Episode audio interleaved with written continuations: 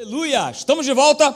Olha aí, se segura na poltrona, porque Deus vai falar contigo nessa noite. Fala aí pro teu irmão. Olha aí, se segura. Aleluia! Porque o chão vai tremer. Aleluia nessa noite no nome de Jesus. Tô animado. Aleluia! Palavra de Deus maravilhosa que vai abençoar a tua vida. É o que nós temos falado aqui toda quarta-feira, né, sobre essa construção, queridos, né, de uma fé inabalável. E você precisa entender, né, trazendo para o contexto natural, que uma construção não se dá do dia para a noite. Uma construção leva tempo, principalmente dependendo né, do tamanho dessa construção. Não é isso? Então ela leva um tempo, você precisa entender isso. Todos nós aqui, olha aí, eu me coloco nessa também. Estamos sendo construídos. E não importa a idade, não importa vocês, meninas, tem o quê? 14 aninhos? Acertei? Menos? 13?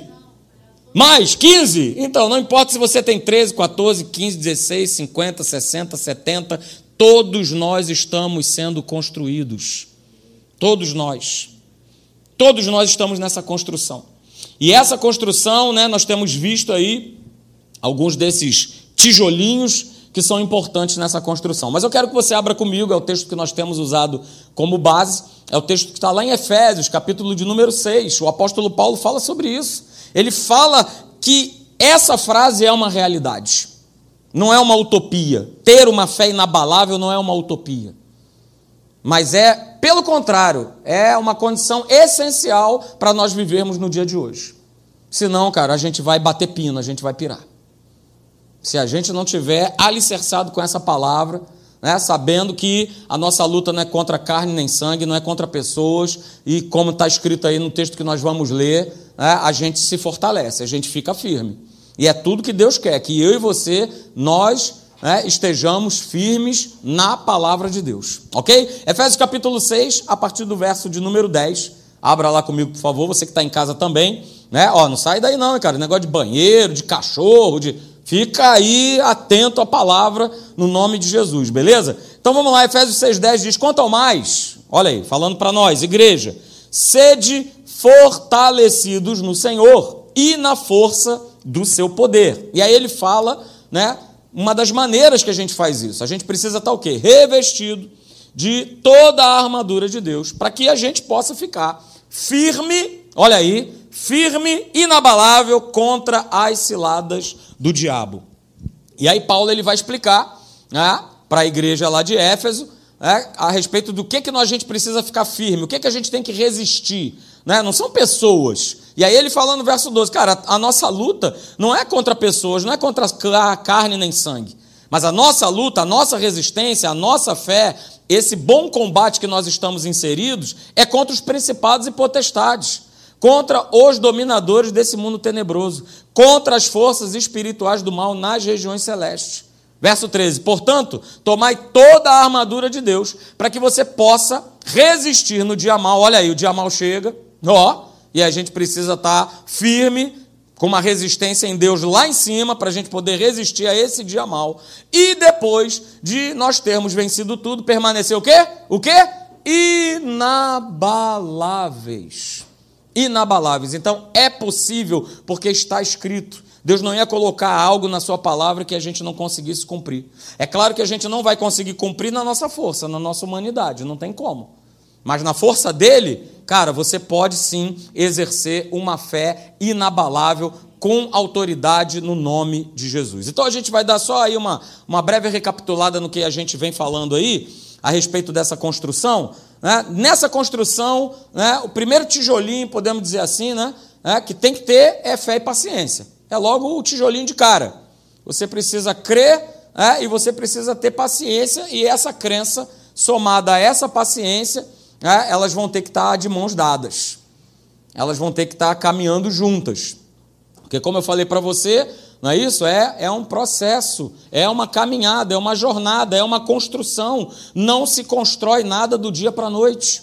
Então, fé e paciência vão precisar andar juntos. E nós já falamos também, é, nesse aspecto aí de paciência, a questão não é só o tempo a questão só não é a cronologia, a espera, que muitas vezes a gente acha penoso, pesado. Ah, poxa, cadê Deus? E aí? Não. É justamente, e nós vamos falar sobre isso nessa noite, né? é justamente a atitude. Que atitude eu tenho tido durante esse tempo dessa espera? É isso que vai determinar a tua vitória ou o teu fracasso. Qual tem sido a tua atitude durante esse tempo dessa espera? Porque eu tenho certeza que se eu perguntar aqui, quantos aqui estão esperando alguma coisa de Deus? Todos vão levantar suas mãos. E eu levanto a minha também. Todos nós estamos esperando algo do Senhor, que nós temos buscado, nós temos orado, nós temos jejuado, né? mas a questão é qual tem sido a minha atitude. Isso é importante. Nós já falamos sobre isso. A gente viu aí o segundo tijolinho, que é esse aí. Não pode faltar. É isso? Porque não adianta estar tá lendo Bíblia, jejuando, orando e eu pisando na bola com as pessoas. Então, a importância de nós andarmos em amor é fundamental nessa construção também. E eu não estou falando só de núcleo familiar, eu estou falando com as pessoas. Andarmos em amor com as pessoas. Pastor, mas hoje é, virou que nem aquela época lá do Antigo Testamento, é olho por olho. Dentro... Cara, sai dessa, dessa plataforma e desse pensamento, que não vem de Deus. É importante nessa construção que a gente esteja sempre andando em amor. É fácil? Lógico que não é fácil. Ah? Mas nós temos né, o Espírito Santo que habita em nós, é, e um dos elementos do fruto é justamente o quê? O amor. Ok? Então eu não tenho como dar desculpa, Idéquio, falar, não, mas não sou capaz, não tem como. Claro, eu não estou falando de andar em amor sentimento, eu estou falando em andar em amor ágape, o amor de Deus, amar as pessoas com esse amor, transbordar esse amor para as pessoas. E olha, o amor de Deus ele é irresistível. Não há quem resista ao amor de Deus. Pode ser o pior das criaturas sobre a face da terra. Quando o amor de Deus chega, cara, essa pessoa é quebrantada, essa pessoa é transformada. Assim aconteceu com a tua vida, assim aconteceu com cada um de nós.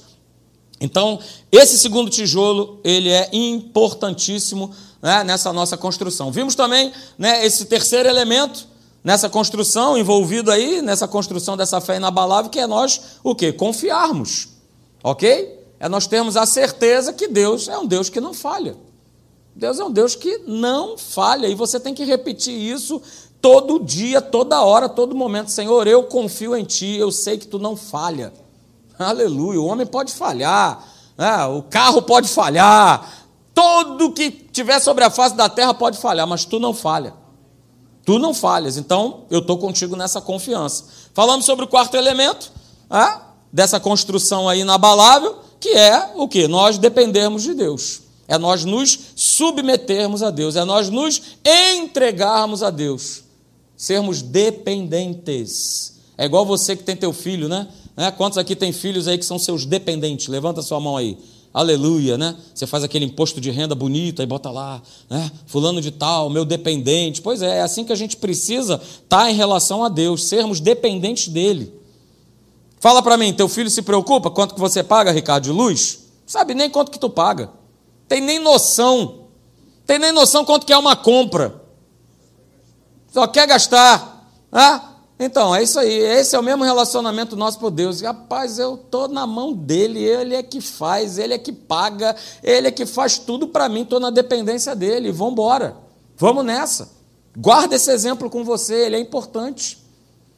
Porque quando nós estávamos né, na condição de filhos, na nossa casa, com os nossos pais, era dessa maneira que a gente vivia. Vivíamos debaixo da dependência o quê? econômica né, e outras dependências né, de hospital, de um monte de coisas dos nossos pais. É a mesma coisa somos nós hoje em relação a Deus. Somos totalmente dependentes de Deus.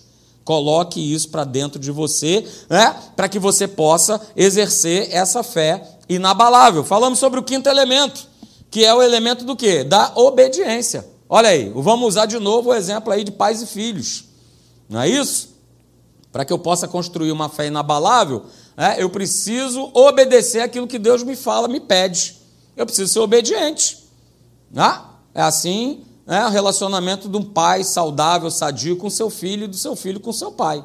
Se esse filho, se essa filha tiver aí debaixo da obediência, uh, aleluia, já está enquadrado na palavra.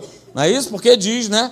Filhos, olha aí, obedecei o quê? Os vossos pais. Para que aconteça o quê? Se prolonguem os teus dias sobre a face da terra. Olha aí, primeiro mandamento com promessa. Obediência. Ah, e por que, que muitas vezes eu e você a gente insiste em desobedecer, querendo fazer aquilo que a gente acha que é melhor? Não, obedeça aquilo que Deus falou na palavra dele que você precisa fazer, que você precisa crer, que você precisa estar tá debaixo né, da sua ordem, ok? Então tudo aquilo que está escrito é o que vale e eu tenho que obedecer. Não é facultativo, gente, entenda isso. Né? Não é ah, eu quiser, se eu tiver afim, ah, dependendo do momento, não caia nessa cilada do inferno. Obedeça a Deus, ó, ó, dessa maneira, de olho fechado. Obedece. Obedece que você né, vai estar cada vez mais aí construindo essa fé maravilhosa. Falamos também sobre o sexto elemento né, nessa construção, que é nós o quê? Renovarmos a nossa mente com a palavra de Deus. E isso também é, é algo que eu faço diariamente. Tudo que nós estamos falando aqui, queridos, são práticas diárias. Atitude na hora da espera, crença, né? andar em amor com as pessoas. Eu não ando em amor com as pessoas uma vez por ano, ou uma vez por mês. É, confiança, dependência, obediência, isso é algo diário. Assim como renovar a nossa mente também é, é algo que precisa acontecer diariamente.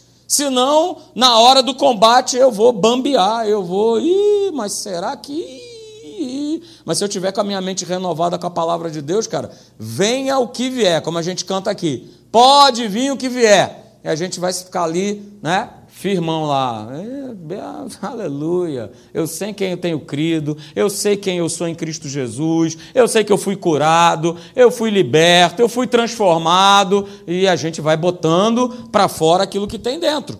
E aí nós vimos lá, né, a palavra maravilhosa que o apóstolo Paulo ele libera, que está lá em Romanos 12, 2, ele fala assim: olha, não se conforme, né? Foi até o dia que eu trouxe aqui as bolinhas de tênis. Não se conformem, não se amoldem, não tomem a forma do padrão desse mundo, porque o padrão desse mundo é podre, é morte, é destruição. O que, que o mundo tem construído? Nada. E o que ele constrói é, é podridão. O que tem sido construído nas mentes das pessoas são as coisas mais nefastas. Que muitas vezes a gente, a gente fica né, boquiaberto de ver tamanha maldade, tamanha falta de sensibilidade. Esse é o padrão desse mundo. Então Paulo fala, cara, não tomem essa forma, não tenham essa mesma mentalidade.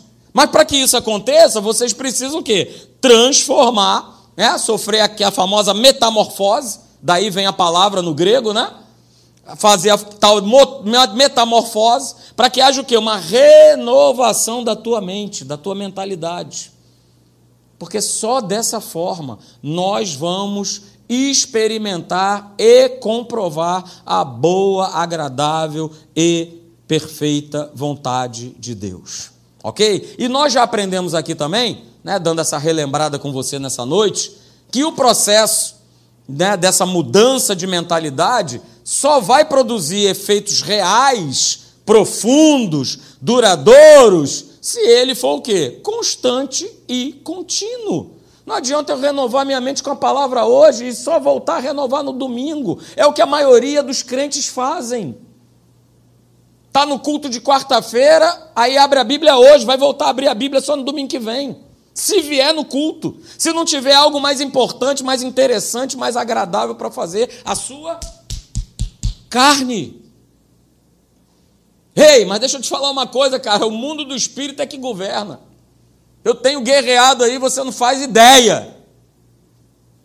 Mas estou achando maravilhoso, porque está me remontando lá a época né, que eu tinha meus 13, 14 anos, expulsando o demônio toda hora.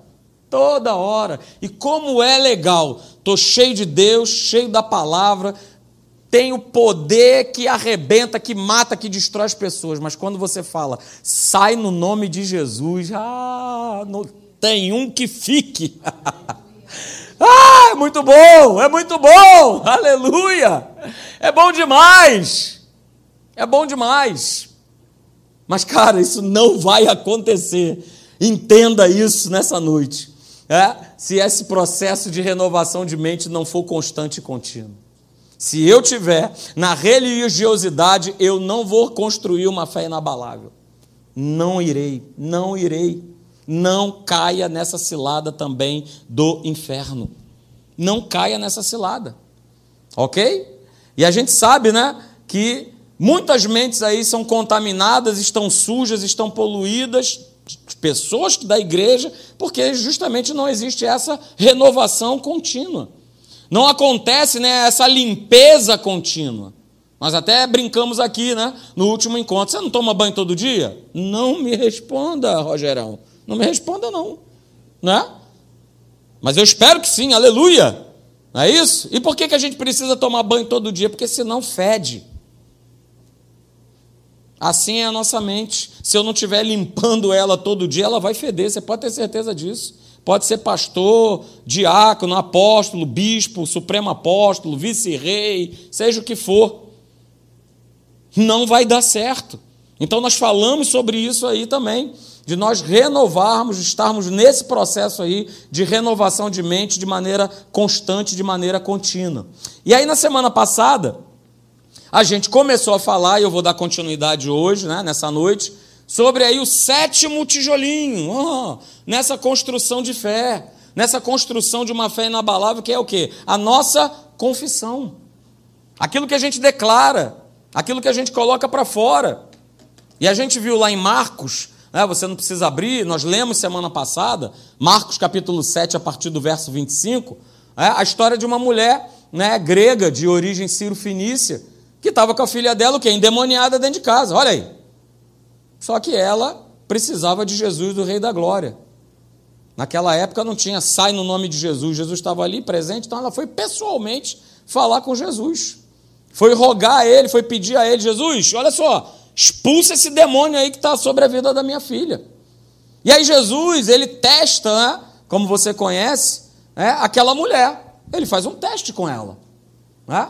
Ele faz um teste, ele não foi grosso, ele não foi nada disso. Ele faz um teste com ela. A respeito, né, fazendo uma comparação aí, né, o pão é para os filhos, né, falando a respeito do povo de Israel e tal, aquela coisa toda. Ele sabia da origem dela, que ela não era judia, ok? Então ele faz esse teste. Olha, só quero te lembrar o seguinte, né, o pão é para os filhos, ok? O pão é para os filhos. E como é para os filhos, eu não posso tirar o pão que é do meu filho e dar para o cachorrinho. Mas aí a mulher, ela vem e ela faz essa declaração. Ela ouviu isso de Jesus e ela faz, e diz o texto lá no verso 28 de Marcos 7. Ela, porém, lhe respondeu. Uh, aleluia. E aí isso mexe, e é isso que eu quero que você vá percebendo, isso mexe com o coração do nosso Pai.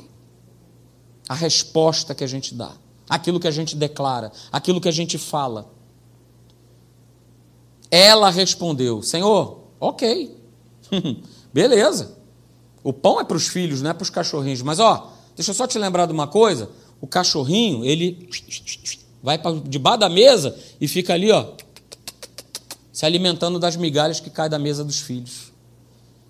E aí, Jesus, né, no verso 29, ele manda ver e fala assim: Olha, por causa dessa palavra, por causa da tua confissão, por conta daquilo que você acabou de declarar, por conta da tua fala. Aleluia. Ó, não vou nem lá, né? Não vou nem na tua casa. Pode voltar lá que o demônio já saiu da tua filha.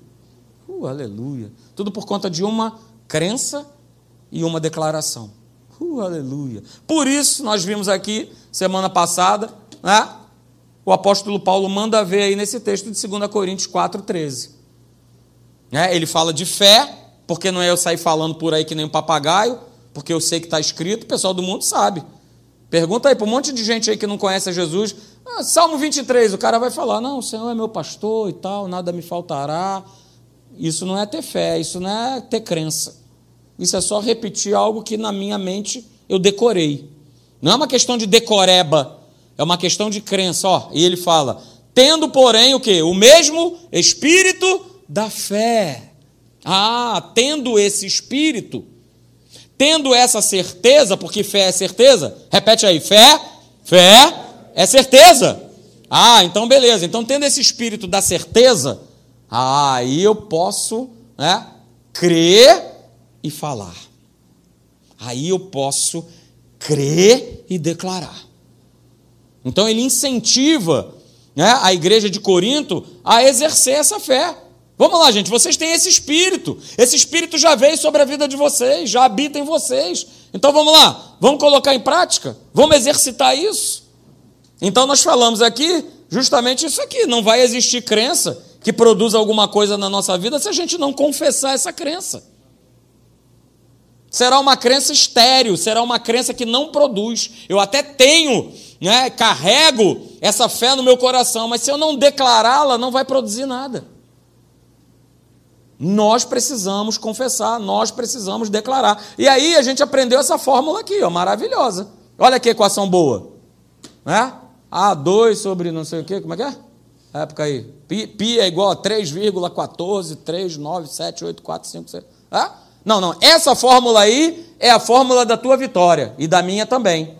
Olha aí. Crença mais confissão mais a ação, porque a mulher ela creu que Jesus podia expulsar o demônio da filha dela. Ela foi lá e disse: Senhor, ó, tô crendo em ti. É? Só que ela teve que ir lá. Mas não mandou um recado, oh, por favor, oh, dona Vera, é, dá uma chegadinha ali, fala com Jesus que eu estou com a minha filha aqui em casa. Você vai lá e, e fala com ele, avisa para ele lá. Não, não, ela foi lá, ela agiu. Ela creu no coração, é igual a mulher do fluxo de sangue. Opa, tendo ouvido falar da fama de Jesus, não é isso? Opa, gerou fé no coração. É? Aí ela chega, vai se aproximando e ela fala: Se eu apenas lhe tocar as vestes, eu serei curada. Mas o que, é que ela tem que fazer? Ela tem que tocar. Não adiantou ficar só na crença, não adianta ficar só na confissão, eu também preciso agir. Eu preciso ter uma ação correspondente a essa minha crença e a essa minha confissão. Você está pegando isso nessa noite? Porque é só dessa forma é que eu verei o quê? O resultado. Eu verei a minha filha sendo liberta, curada, transformada, restaurada, salva, as situações se ajeitando. Né? Então, cara, o coração vai crer e a boca vai produzir exatamente aquilo que a gente crê. Então, por isso nós falamos aqui semana passada também, olha aí, da mesma forma que fé e paciência tem que andar de mãozinha dada, crer e confessar também tem que andar de mãozinha dada uma com a outra. Não adianta eu só crer e não confessar. Não vai produzir resultado, falo para você nessa noite. Não adianta. Então, crer e confessar precisam caminhar juntos. É um processo para que eu possa ter e manter essa fé inabalável. Ó, vou repetir. Crer e confessar né, fazem parte desse processo de construção para que eu possa ter e manter essa fé inabalável. Falamos sobre isso também. E nós vimos, ok, olha aí, né, que confessar essa fé, essa crença, é dizer algo a respeito daquilo que eu acredito, não daquilo que eu concluo. Porque falar aquilo que eu concluo é fácil. Declarar o que eu estou concluindo na minha razão, né, da minha cabeça, é fácil. Né? Oh, o ar-condicionado está ligado. Claro, cheguei à brilhante conclusão, por quê? Porque eu estou ouvindo. Ó. Oh. Ah, está ligado. Ah. Concluí. Concluí com a minha cabeça, com a minha mente, com uma naturalidade. Precisa de fé? para dar essa, essa declaração? Claro que não. Estou vendo o ar-condicionado, estou escutando o barulho dele. Ah, então eu sei que ele está ligado. Não é isso? Agora, confessar né, a fé, fé né, é a certeza de coisas que se esperam e a convicção de fatos que eu o quê? Não vejo. Né? Fé é justamente você manter a tua crença acreditando em algo que você ainda não está vendo. Só que deixa eu te falar, já é real já foi produzido por Deus. Não será produzido, já foi produzido. O teu milagre já existe. Só precisa você chamá-lo à existência, declarar que esse milagre está sobre a tua vida. Opa, beleza. Então é isso aí. É eu confessar é, algo, é, dizer algo a respeito daquilo que eu acredito e não daquilo que eu concluo. Beleza? E aí vai estar tá o grande segredo de você ser mais que vencedor ou mais que derrotado. Porque se eu concluir a fé, aquilo que eu estou crendo, eu vou ser mais do que vencedor. Agora, se eu estiver sempre abrindo a minha boca para concluir, declarar aquilo que eu estou vendo, que eu estou sentindo, que eu estou ouvindo, que eu estou vendo, eu vou ser mais do que derrotado. Ok? A gente também viu né, lá em Isaías, falando aí a respeito dessa confissão, ah, que esse é o processo de Deus, cara. Isaías 55, verso 11, na Bíblia Viva. Esse é o processo do nosso Deus. É? Assim é a minha palavra. Veja, assim é. Não será, não tem talvez, não tem quem sabe, não. Assim é a minha palavra. Quando eu falo, Deus falando, hein? Quando eu falo, ela sempre produz o que desejo, sempre traz o resultado que eu determinei. Então, cara, qual é a tua dúvida de acreditar no que está escrito? Fala para mim. Se quando ele abre o lábio, abre a boca, né, e a boca de Deus é a sua palavra, você está duvidando do quê? Fala para mim. Tenha a mesma atitude e o mesmo comportamento de Deus. Abra também a tua boca. Para que seja produzido o teu sonho, o teu desejo. Abra a tua boca. Para que você veja, como nós vimos naquela fórmula lá, né? Crença, confissão, ação, para que você veja o resultado. Para que você desfrute do milagre. Para que você seja abençoado. E você sabe, a palavra de Deus, ela produz exatamente aquilo que ela diz não tem talvez, não tem quem sabe, não, não, ela produz exatamente aqui. Se ele diz que ele é o teu pastor, ele é o teu pastor. Se ele fala para você que é para não temer, é para não temer. Se ele fala para você que é para você andar, você vai andar. Se ele fala que é para você não ir, não vai.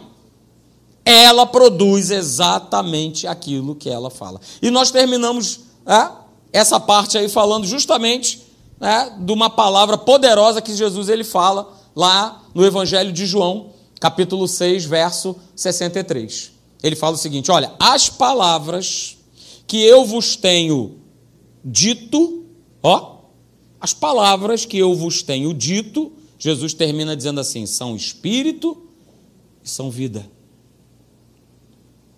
Então, pegando aí esse gancho de Jesus, as palavras que eu vos tenho dito, são espírito e são vida. Opa, beleza. Então, se a palavra de Deus ela não for crida e ela não for dita, não for declarada, não for confessada, ela não vai produzir espírito e vida. Poxa, que matemática simples, né, pastor? Pois é. Então não complica, cidadão. Não complica o que está escrito eu tenho que crer, como o apóstolo Paulo falou lá em 2 Coríntios 4,13, e declarar essa crença. Ah? E aí a gente terminou usando essa frase. Porque apesar de nós termos essa palavra escrita, ela somente se torna espírito e vida quando ela é o quê? Declarada, pronunciada. Está aqui. Uh, palavra de Deus, que maravilha. Pois é, mas o que você tem feito com ela no teu dia a dia? Tem declarado? Tem falado? Ou tem ficado quietinho? Opa, não pode. A verdade, queridos, é que nós precisamos entender que aquilo que a gente confessa é a expressão né, daquilo que o nosso espírito, que o nosso coração, ele crê. Eu vou repetir. A gente precisa entender que o que nós confessamos, o que nós declaramos, é a expressão daquilo que eu e você, nós carregamos no nosso coração. Porque as palavras que nós falamos, elas dizem muito a respeito de quem nós somos. O que, que você tem declarado? O que, que você tem confessado? É por isso que o pastor Hélio sempre fala, né? Quer conhecer uma pessoa? Bate 10, 15, 20 minutinhos de papo com ela. Você já vai ver mais ou menos o que aquela pessoa ela carrega no seu coração. Ah, qual é a base bíblica para isso? Olha aí, Mateus 12, 34. A boca vai sempre falar do que está cheio o coração. Se o teu coração está cheio de bobagem, cheio de incredulidade, cheio de. É isso que você vai abrir a tua boca para declarar, para falar. Então veja, se o nosso coração ele não estiver devidamente alinhado espiritualmente com a palavra de Deus, nós sempre estaremos olhando as coisas de maneira natural. Nós sempre vamos estar, como eu estou falando para você, eu tenho vivido situações, queridos, que né, a naturalidade quer me mostrar algo, quer me passar algo. Mas louvado seja Deus, porque, aleluia, tem enchido meu coração da palavra, e aí Deus ele vai me mostrando, cara, de natural essa situação não tem nada. Jesus. De natural essa situação não tem nada. E Deus ele vai só pontuando. Ele vai só te mostrando. OK? Ele vai só falando contigo. Então, se o teu coração não estiver devidamente alimentado espiritualmente, a gente vai estar tá focando e olhando as coisas. Ah, é, é natural, é, ah, é normal que isso esteja acontecendo.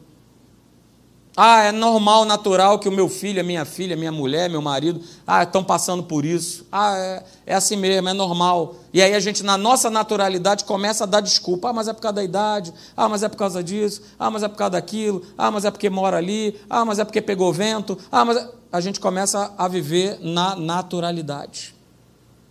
E ó, deixa eu te falar, não adianta nenhum tipo de esforço humano para você mudar a tua confissão carnal. Não vai ser pelo teu esforço humano que a tua boca vai começar a ser instrumento de bênção. Vai começar a mudar é, quando a gente estiver buscando cada vez mais a Deus. Mais a Deus. Mais a Deus. Aí você vai ver que a tua perspectiva espiritual ela vai começar a mudar. Então veja, é aí que eu quero focar nessa noite com você. É? Nós, né? Cada um de nós, nós devemos e precisamos eliminar da nossa vida o péssimo hábito chamado murmuração. Ai, ai, ai, ai, ai, é isso aí. Nós, cada um de nós, ninguém escapa.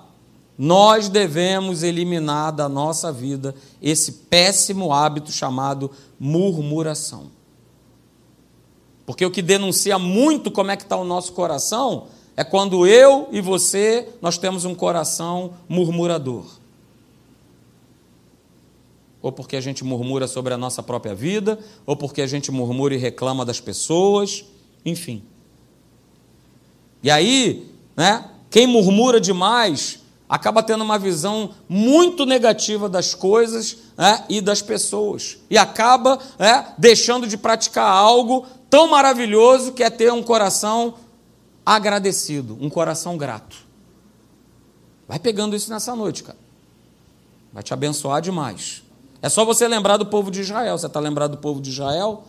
O povinho que eu vou te falar um negócio, cara. Vou te falar. O que essa turma viu de milagre, viu de coisas acontecerem e ainda assim é, eles reclamavam e murmuravam o tempo inteiro.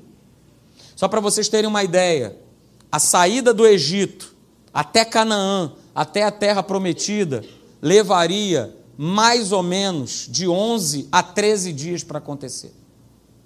Essa travessia levaria esse tempo, de 11 a 13 dias. Mas você sabe o final da história, né? Quanto tempo que levou? 40 dias anos. 40 anos. E sabe por que, que levou 40 anos?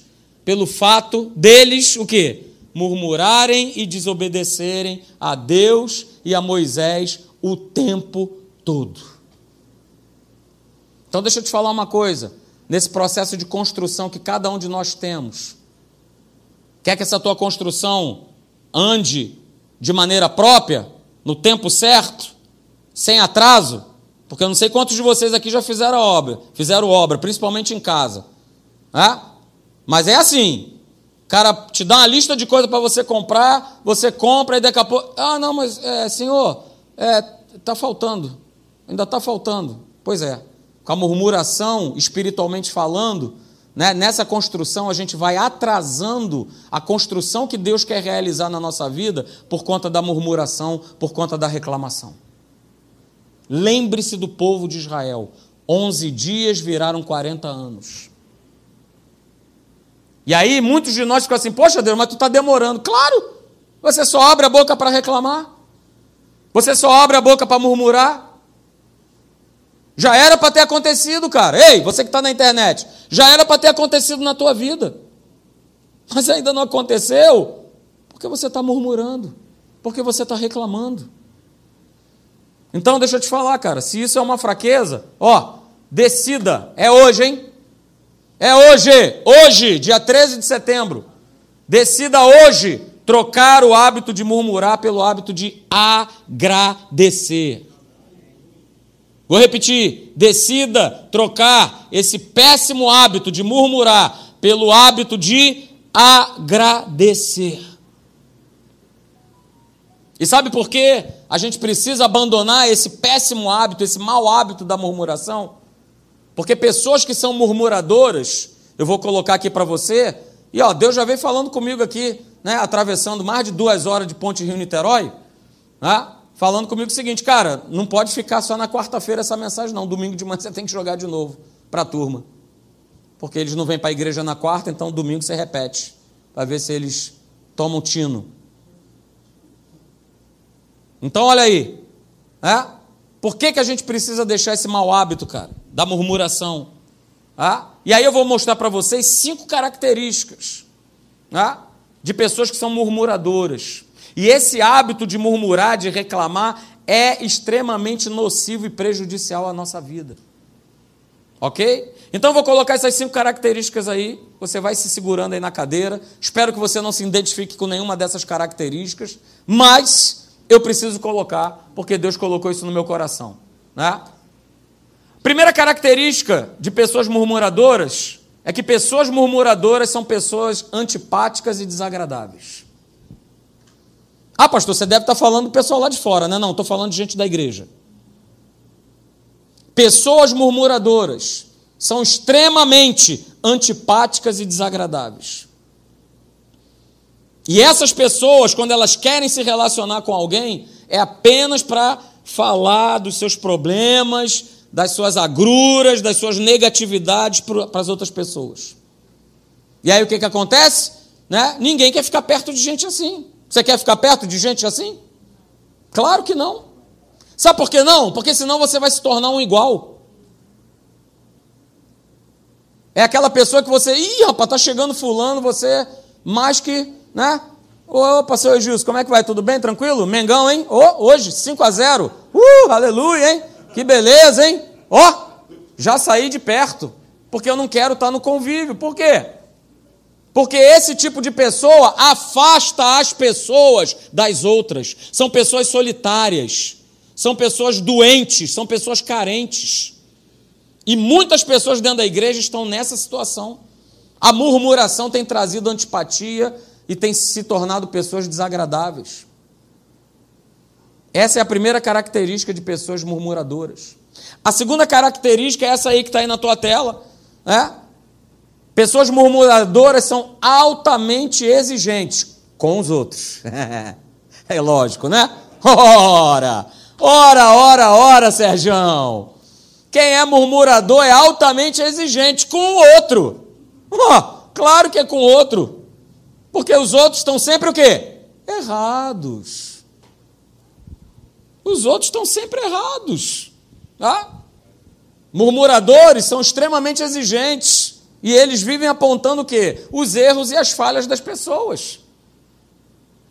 Só vive apontando erro. Né? Tudo está errado, nada, tudo que está ao meu redor aqui está errado. Essa caixa aqui, cara, está fora de posição. Poxa, esse copo aqui, por que, que me deixaram aqui? Não, não é aqui para estar, tá, tem que estar tá aqui. Né? Eu já falei para você. E existem até pastores, líderes de igreja que são assim. Talvez você já tenha conhecido alguém. Talvez você já tenha conhecido uns. Ei, cuidado, hein? Cuidado para você não cair. Ah? Porque murmurar também significa confessar, falar. Só que é confessar e falar coisa errada, que não está na palavra, que está falando muito do meu eu, daquilo que eu acho, daquilo que eu penso, das conclusões que estão ao meu redor. Então veja, essa é a segunda característica. A terceira característica de pessoas murmuradoras, elas são o quê? Pessimistas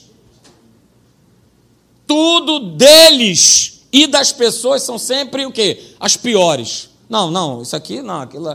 Não, o meu, não, não, o meu é pior que o seu. Não, não tenha dúvida. Não, não, não, não, não. É, é. Não, não, não. Não, não, Paulão. Ah, não tenha dúvida que esse copo aqui é pior do que o seu. Ou então, se eu não tiver o copo, eu vou dizer que o seu é pior. O seu que é pior. São pessoas que estão sempre dizendo: olha, isso não vai dar certo. E pior é se você compartilha dos teus sonhos com esse tipo de gente. Porque você vai ouvir exatamente isso. Cara, isso não vai dar certo, mas melhor você não se envolver nisso, não. Não, não, mas Deus já falou comigo que é para eu fazer. Não, não, não, mas não vai dar certo. Ó, oh, deixa eu te falar, isso não vai acontecer na tua vida. Porque carrega esse espírito. Rei, hey, lembrando, é só você fazer associação com o povo de Israel. Eles possuíam essas cinco características. Eram extremamente pessimistas. Ah, oh, Moisés, era melhor estar lá no Egito, né? Cortando minha cebola, comendo meu alho. Que eu vou te contar, hein, cara? Pô, esse negócio de maná, todo dia, eu vou te falar, hein? Agora eu quero carne. É, codorna, não, codorna não, já, já não quero mais codorna. Agora eu quero. Extremamente desagradáveis, exigentes, pessimistas. E, ó, deixa eu te falar logo uma coisa, tá? E quem nunca se deparou com pessoas assim, principalmente no trabalho, tá? Mas às vezes acontece dentro da própria igreja. Ó, deixa eu já te falar. Aqui nessa igreja, ó, aqui nesse trabalho. Oh, não, não. Você está chegando novo aqui no prédio? Ó, aqui nesse prédio é essa bagunça e sempre foi assim, não vai mudar. Eu estou logo te alertando que é isso aí, é desse jeito. Quantos já não foram recebidos no seu trabalho dessa forma? Ó, aqui é desse jeito, hein, cara? Vai logo se posicionando, porque, ó, é assim, é assado, e isso, aquilo, outro. Pessimistas. A quarta característica de quem é murmurador, queridos, olha aí. Murmuradores são pessoas catastróficas e paranoicas. Que isso, pastor? Dentro da igreja? Pois é. São pessoas que desconfiam de tudo e de todos. São pessoas que desconfiam até de Deus. Será que Deus é bom mesmo, cara? Sei não, hein? Hum. Não, porque se realmente. Não. Não, será que Deus realmente ele está cuidando de mim, ele está me protegendo, porque está acontecendo isso? Não, é. E essas pessoas né, que são catastróficas, são paranoicas, elas rapidamente abandonam a sua fé. Basta acontecer uma situação, e essa situação elas vão potencializar, não é isso? Porque tudo é uma grande catástrofe. Tudo é uma grande catástrofe. Então elas vão abandonar a fé, não tenha dúvida. Vão tirar o time. No que diz respeito a qualquer evento, qualquer situação né, no exterior já virou né, motivo para entrar numa paranoia. Eu já contei essa história aqui. Né? Eu era, eu tinha na época sete anos, seis para sete anos, tal do Skylab. Ricardo sabe o que é isso, Charles também, seu Justo então nem se fala. Né? É o tal do Skylab. Ah, o Skylab vai cair.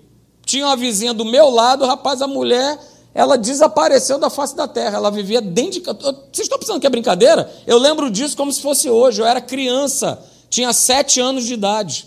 A mulher não saía de dentro de casa porque ela achava que o tal do Skylab, que foi lá um satélite americano, lá que não sei o quê, estava previsto que talvez fosse cair aqui no Brasil e no Rio de Janeiro, e a mulher achou que o troço ia cair na casa dela, em cima da cabeça dela.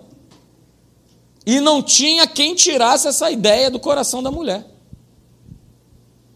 Não tinha. Não tinha quem tirasse.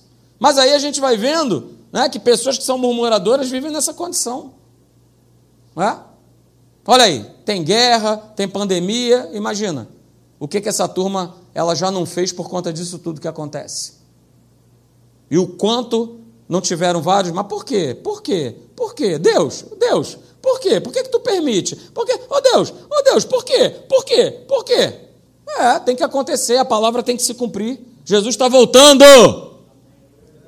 Se não tiver guerra, se não tiver fome, se não tiver pandemia, ele não volta. Era igual quando ele estava para morrer na cruz. Ó oh, Jesus, que é isso? De modo nenhum tu vai morrer. Não, eu tenho que ir para a cruz. Essa é a minha missão, porque se eu não for para a cruz, eu não salvo eles, eu não salvo vocês. Então eu tenho que ir para a cruz. Tem que se estabelecer o propósito de Deus. Mas aí o cara que é murmurador, pronto, o cara entrou em paranoia total. E por último, a última característica de quem é murmurador, queridos, são pessoas vitimistas. Vitimistas. Reclamam de tudo que acontece. Independente se as coisas estão indo bem, se estão indo mal, né? elas sempre encontram razões para se queixarem de alguma coisa e se fazerem de vítimas. Mais uma vez, é só você ver o povo de Israel. E aí você vai ver exatamente isso. Abra aí comigo. A gente termina aí né, com esse texto de Números, capítulo 14, verso de número 2. Você vai ver essas características nesse texto que nós vamos ler agora. Números, capítulo de número 14, a partir do verso de número 2.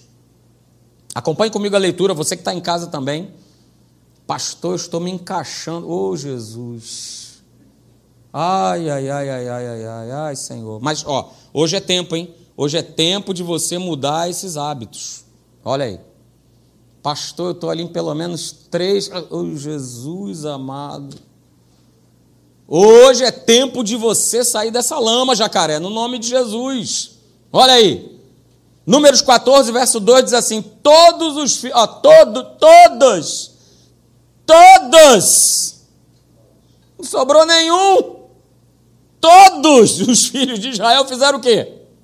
Murmuraram contra Moisés e contra Arão. Rapaz, você tem que chegar no céu e dar um beijo no Moisés, cara, e um abraço nele. Porque esse cara, eu vou te falar, o cara paciente. E ó, olha que Deus fez uma proposta para ele maravilhosa, hein? Moisés é o seguinte, cara. Estou contigo, você é o cara que me ama, que me obedece. Então é o seguinte: eu vou exterminar essa galera e eu começo uma nova nação contigo. Ó, que proposta maravilhosa. Fala, muito pastor ia até aceitando essa proposta aí. Ó, vou acabar com esse povo aí, entendeu? Vou te dar um povo novo, vou estar tá contigo. Uh, aleluia! Moisés ia.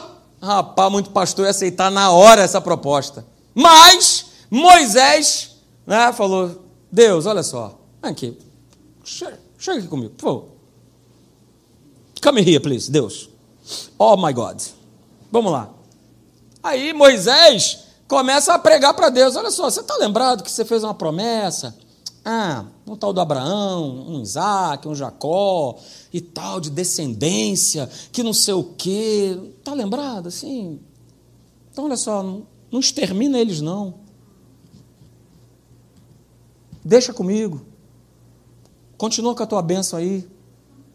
Mas veja, todos os filhos de Israel murmuraram contra Moisés e contra Arão. E diz assim: toda a congregação lhes disse: Tomara tivéssemos morrido na terra do Egito ou mesmo nesse deserto. E por que nos traz o Senhor a essa terra? Para cairmos à espada e para que nossas mulheres e nossas crianças sejam por presa? Não nos seria melhor voltarmos para o Egito? Ó, verso 4: E diziam uns aos outros: Levantemos um capitão e voltemos para o Egito. Jesus. Então Moisés e Arão caíram sobre o seu rosto perante a congregação dos filhos de Israel. Uh, aleluia. Obrigado, Senhor, pela vida de Josué e Caleb. Né? Dentre aqueles doze que foram espiar a terra, não é isso? Rasgaram as suas vestes e falaram a toda a congregação dos filhos de Israel, dizendo: A terra pelo. Olha, olha a confissão, ó, olha a declaração certa, ó, ó a declaração da palavra, ó, ó, ó, ó, ó. A terra pelo meio da qual passamos a espiar é terra muitíssimo boa. Uh, aleluia. Verso 8: Se o Senhor se agradar de nós, então nos fará entrar nessa terra e nos dará essa terra que mana leite e mel. Verso 9, eles continuam a pregar para a turma: olha, tão somente não sejais rebeldes, murmuradores, desobedientes contra o Senhor, e não temais o povo dessa terra, porquanto, como pão, os podemos devorar. Retirou-se deles o amparo, o Senhor é conosco, não os temais. Cara, essa é a declaração certa. Não tema, o Senhor é contigo. Uh, aleluia! É! Mas não adiantou, cara. Meu Jesus. Olha o verso 10 aí. Apesar disso, toda a congregação disse o quê? Vamos apedrejar Moisés e Arão, cara. Vamos apedrejar Josué e Caleb. Vamos apedrejar esses caras que estão dizendo que pode, que é possível, que Deus está com, que Deus está com ele coisa nenhuma. Vamos apedrejar essa turma. Mas veja, porém, uh, aleluia, a glória do Senhor apareceu na tenda da congregação e a todos os filhos de Israel. Aí, verso 11: Disse o Senhor a Moisés: até quando, Moisés, me provocará esse povo? E até quando não crerá em mim? Ó, ó, ó, a despeito de todos os sinais que eu fiz no meio deles. Meu Pai amado. Então, deixa eu te falar uma coisa nessa noite, cara, para nós terminarmos. Toda vez que você for pensar em reclamar de algo ou de alguém, lembre-se das coisas boas que o Senhor já fez e faz pela tua vida. Eu vou repetir. Todas as vezes que você for pensar em reclamar de algo ou de alguém, lembre-se das coisas boas que o Senhor já fez e faz por você e agradeça. E deixa eu te falar, agradeça até antecipadamente pelo que ele ainda vai fazer. Isso chama-se fé agradecer antecipadamente. Então, o que eu tenho que declarar, eu e você sairmos dessas características aí, é nós declararmos sempre o que? As promessas, a palavra de Deus. Foi o que Josué e Caleb fizeram, nós acabamos de ler. Ei, a terra mana leite e mel, olha, o Senhor é conosco, olha, não temam. Essa é a declaração. E a gente precisa declarar isso sobre as nossas vidas. A gente precisa declarar isso sobre a nossa casa, sobre a nossa família. A gente precisa declarar isso sobre os nossos amigos. A gente precisa declarar isso sobre os nossos vizinhos. Ah, pastor, mas eu tenho um camarada lá no meu prédio. Declara sobre a vida dele. Declare sobre a vida dela. Eu tenho aconselhado uma pessoa que está vivendo uma situação dessa de, de vizinhança, eu tenho falado isso para ela. Declara a palavra de Deus na vida dessa senhora, que tem te aborrecido, tem te incomodado. Declara a palavra. Declare a palavra, as promessas de Deus na vida dos teus colegas de trabalho. Sabe, gente, nós e o tempo que nós estamos vivendo, fique de pé. O tempo que nós estamos vivendo é um tempo de nós nos tornarmos mais ousados. Mais ousados. Sabe por quê? Ah, porque você. Ah, porque gostou da academia da fé. Ah, porque não, não é isso. É ser mais ousado porque Jesus te deu toda a autoridade.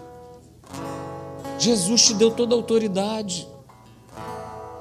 E ele te deu autoridade para quê? É só você lembrar de Marcos 11, 23. Para você falar. Para você falar para a montanha do problema, para a montanha da miséria, para a montanha da escassez, para a montanha da doença para a montanha da insegurança, para a montanha do medo, para você falar, falar a palavra, e não para dizer que tá ruim, tá ruim, mas tá bom, empurrando com a barriga, empurrando com a barriga, pastor, tá dando para sobreviver, né? Então tá bom.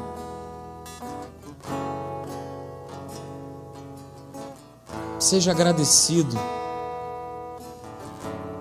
Abra a tua boca, para que a tua boca seja bênção para você próprio e para as pessoas que te cercam. É o que diz lá em Tiago capítulo 3. Tá aí, ó, dever de casa para você. Tiago capítulo 3, vai ler em casa. Ele fala a respeito das declarações que saem da nossa boca. Poxa, é possível da mesma fonte jorrar uma água amarga e uma água doce? Não tem como. Não tem como. Então, dever de casa, vai lá, Tiago capítulo 3, a partir do verso 1, fala a respeito das declarações, das confissões.